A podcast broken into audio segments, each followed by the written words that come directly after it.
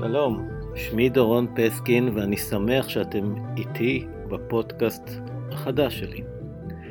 קרוב ל-30 שנה אני עוסק בחקר ובייעוץ לחברות ולגופים בינלאומיים אודות המזרח התיכון, תוך התמקדות בהיבט הכלכלי, המסחרי והעסקי. אני חייב לציין שבגדול העיסוק בכלכלת המזרח התיכון היה בדרך כלל ממוקד סביב הנפט, אבל המצב הזה השתנה בשנת 2011 עם מה שידוע כאביב הערבי, שהבהיר כי בסופו של דבר האירועים הגדולים באזור מונעים על ידי הכלכלה. בפודקאסט הזה אני מתכנן להתמקד במדינות, במגזרים, בחברות, בתופעות הקשורות בכלכלת המזרח התיכון ובמה שיכתיבו לנו האירועים. בעתיד נעשה מאמץ להביא לכאן מרואיינים מעניינים שישפכו אור נוסף על המתרחש סביבנו. אשמח על כל ביקורת, תגובה, שאלה ושיתופים. לפני שנתחיל בנושא הראשון, קצת הסבר על השם שבחרתי לפודקאסט בקשיש.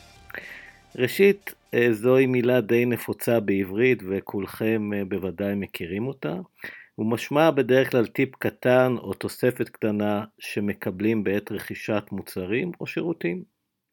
המילה הזו נכנסה לעברית דווקא לא מערבית, אלא מטורקית, כשבזמן השלטון העות'מאני, בקשיש היה צורה מקובלת לעבוד מול הפקידים המושחתים באמצעות הצעת שוחד קטן.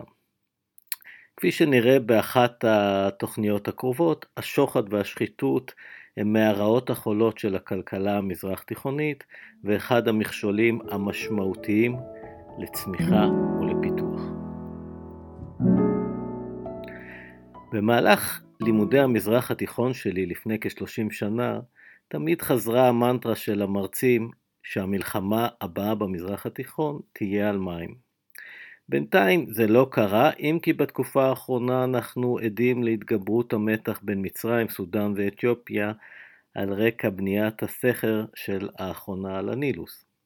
גם במחוז חוזסטן שבאיראן התפרצה באחרונה מחאה עממית על רקע המחסור החמור במים.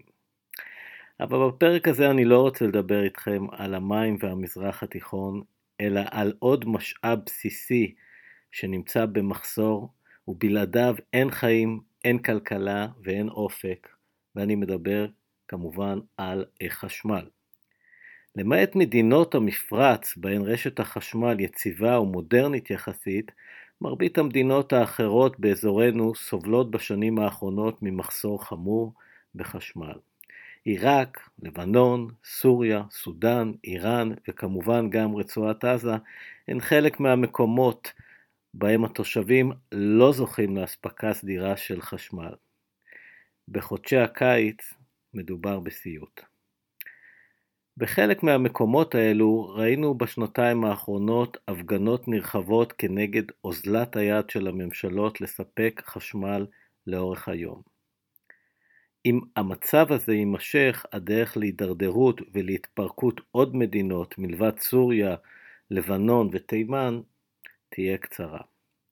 אז מה קרה ואיך אחד האזורים העשירים ביותר בתשומות אנרגיה כמו נפט וגז טבעי, שלא לדבר על אפשרויות בתחום האנרגיה המתחדשת עם אה, שמש אה, לאורך כל השנה, נותר בלי מספיק חשמל. לפני שנגיע לתשובות, כמה נתונים שיבהירו את חומרת המצב. עיראק, אחת המדינות העשירות בנפט באזור, סובלת ממחסור כרוני בחשמל ובכל קיץ בשנים האחרונות יוצאים ההמונים לרחובות להפגין. בכדי לסבר את האוזן, תפוקת החשמל העיראקית מגיעה ל-19,000 מגוואט, בעוד הצריכה עומדת על כ-30,000 מגוואט. רק לצורך השוואה, שיא צריכת החשמל בישראל עומד על כ-14,000 מגוואט, כלומר פחות ממחצית מזה של עיראק. כמובן שבעיראק האוכלוסייה גדולה מזו שבישראל. בלבנון המרוסקת הביקוש לחשמל עומד על כ-3,500 מגוואט, בעוד כושר הייצור נע סביב 2,000 מגוואט בלבד. אלה רק שתי דוגמאות הממחישות מדוע במדינות אלה אין אספקה סדירה של חשמל, ולמה סיכויי הצמיחה הכלכלית בהן קלושים גם בשנים הקרובות אם לא יימצא פתרון. לא בכדי בכל אותן מדינות נחשלות מבחינת משק החשמל, העסק הכי טוב הוא של מכירת גנרטורים. אמנם זהו פתרון זמין בשווקים, אך גם יקר הרבה יותר בהשוואה למחירים שמספקת המדינה. מעבר לכך, מדובר במקור זיהום חמור שמהווה סיכון בריאותי למשתמשים שבקרבתו, ולכן לא מדובר כאן בפתרון אידיאלי. אז אנחנו חוזרים לשאלה, איך הגיעו מדינות האזור למצב הזה של מחסור בחשמל? מובן שלכל מדינה יש את הסיפור שלה והתנאים שלה, אבל אפשר להצביע על מספר גורמים משותפים. ראשית, שינויי האקלים הם פקטור במה שמתרחש במשק החשמל האזורי. הקיץ הפך ארוך יותר במזרח התיכון ודרגות החום עולות בכל שנה בממוצע. זה מגביר את הביקוש לחשמל, אבל לצערן של מרבית התושבים, הדבר לא לווה בפיתוח התשתיות בהתאם. שנית, הדמוגרפיה. קצב הגידול של האוכלוסייה במזרח התיכון הוא מהמהירים בעולם, מה שמגביר את הביקוש לחשמל, ושוב, ללא השקעה מספקת בהרחבת יכולת הייצור ורשת האספקה לאורך העשורים האחרונים. עוד גורם משמעותי שפחות מדברים עליו הוא המדיניות שבחרו מרבית הממשלות באזור ביחס למשק החשמל ואי סבסוד החשמל. הסבסוד כמובן נועד לקנות שקט פנימי כדי לספק חשמל זול, אבל בתנאים הקיימים מדובר בבכייה לדורות. תכף ניגע במספרים, אבל לפני כן, הסבסוד של החשמל ומחירו הנמוך לאורך השנים ממנו נהנו הצרכנים יצר דפוס צריכה בזבזני.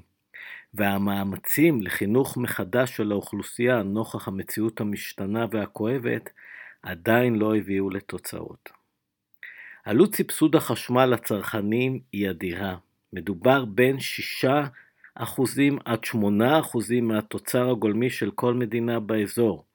אז אה, במדינ... במדינות העשירות יותר, אלו המייצאות נפט, זו עלות שניתן להתמודד איתה, אבל במדינות החלשות יותר, לאורך עשורים מדובר בעלות כלכלית שהיא בלתי נסבלת וגם גוזלת עשרות מיליארדי דולרים שהיו יכולים ללכת לפיתוח, ליצירת צמיחה ומקומות תעסוקה. הפניית משאבים רק לממן חשמל בזול אינה כלכלית, בוודאי לא בטווח הארוך, וכמו שתמיד קורה, התשלום מגיע עכשיו. עוד גורם משמעותי שהייתי מציין בהקשר זה היא השחיתות. כמו שציינתי בתחילת דבריי, השחיתות היא מכשול אדיר לפיתוח הכלכלות הערביות. זה לא פוסח גם על תחום החשמל. כך למשל, מאז 2003 הקצתה עיראק 80 מיליארד דולר, כן, 80 מיליארד דולר לפיתוח ענף החשמל במדינה. בפועל, המצב מאז לא רק שלא השתפר, אלא רק הידרדר.